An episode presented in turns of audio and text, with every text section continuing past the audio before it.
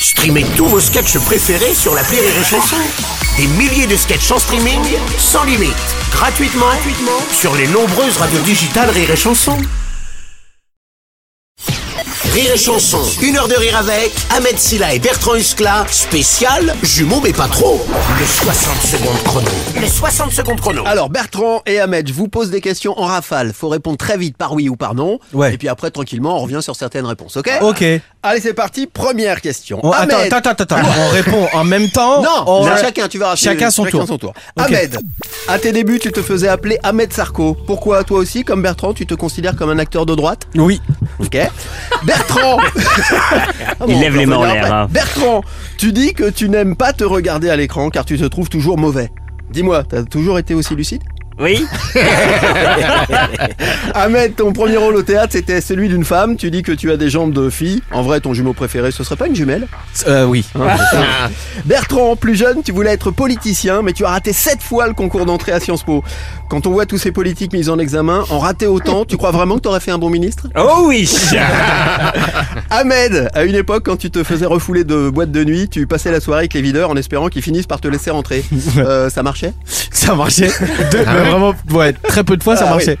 Pas tout le temps. Bertrand, à tes débuts, tu as fait partie de la compagnie Le Vélo Volé. Ensuite, tu as connu le succès en transformant brut en brute. Euh, en fait, tu serais pas un peu dyslexique Oui, oui, ça, bien, bien vu. Bon, bah voilà, on a fini. Alors, on peut revenir sur deux, trois trucs quand même. Euh, acteur de droite, j'ai vu que t'as fait des gros yeux, Ahmed, mais parce Mais parce que tu m'as dit de répondre vite. Oui, mais c'est parce que tu as déclaré ça, Bertrand, dans, en att- déconnant. non, j'ai évidemment. déclaré- non, En c'est devenu un titre d'une interview que j'ai faite après l'Alpe d'Huez où je me suis dit, ah tiens, j'ai dit ça. Et c'est vrai, Oui. quand on me dit des petites phrases, Forcément, ça bah, prend de après, voilà, couper tout ça. Mais c'est bien, mais j'aime bien cette phrase parce que ça donne de quoi discuter après dans Rire et Chanson. Ouais, Ouais. Et d'ailleurs, le, le film a été primé à l'Alpe d'Huez, hein, Oui. on Ouais. le rappelle. Prix du Prix public. du public, s'il vous plaît, quand La même. Ouais, ouais, Ouais, ouais, ouais, c'est, content, j'aime bien. C'est un peu le Graal. C'est, euh, bah, c'est le plus beau, c'est le plus beau prix. Franchement, Ah ouais. prix du jury, c'est cool parce que bon, c'est le métier. Ouais. Mais le prix du public, c'est lui qui décide. C'est lui qui nous permet là de parler dans des micros. Hein. Donc, raison. euh, à un moment donné, respectez-le. hein.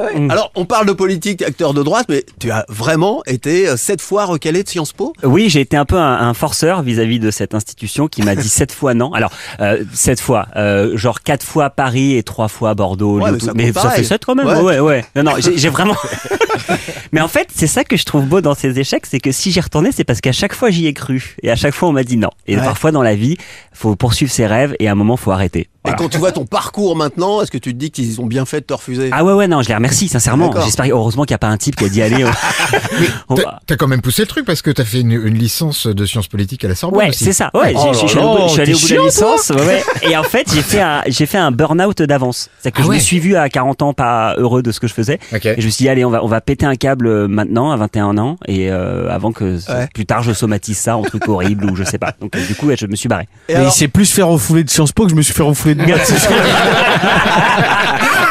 on va revenir dessus. Alors, c'est quoi ce délire Tu passais vraiment la, soirée, la nuit avec les Je videurs te jure que c'est vrai. Et ils étaient contents. Et tu sais, en fait, à un moment donné, tu fais rire le, le Ouais. videur, tu te dis, ouais, c'est bon, je vais rentrer. Et moi, je dis, je peux. Il me dit, non, reste là, t'es bien.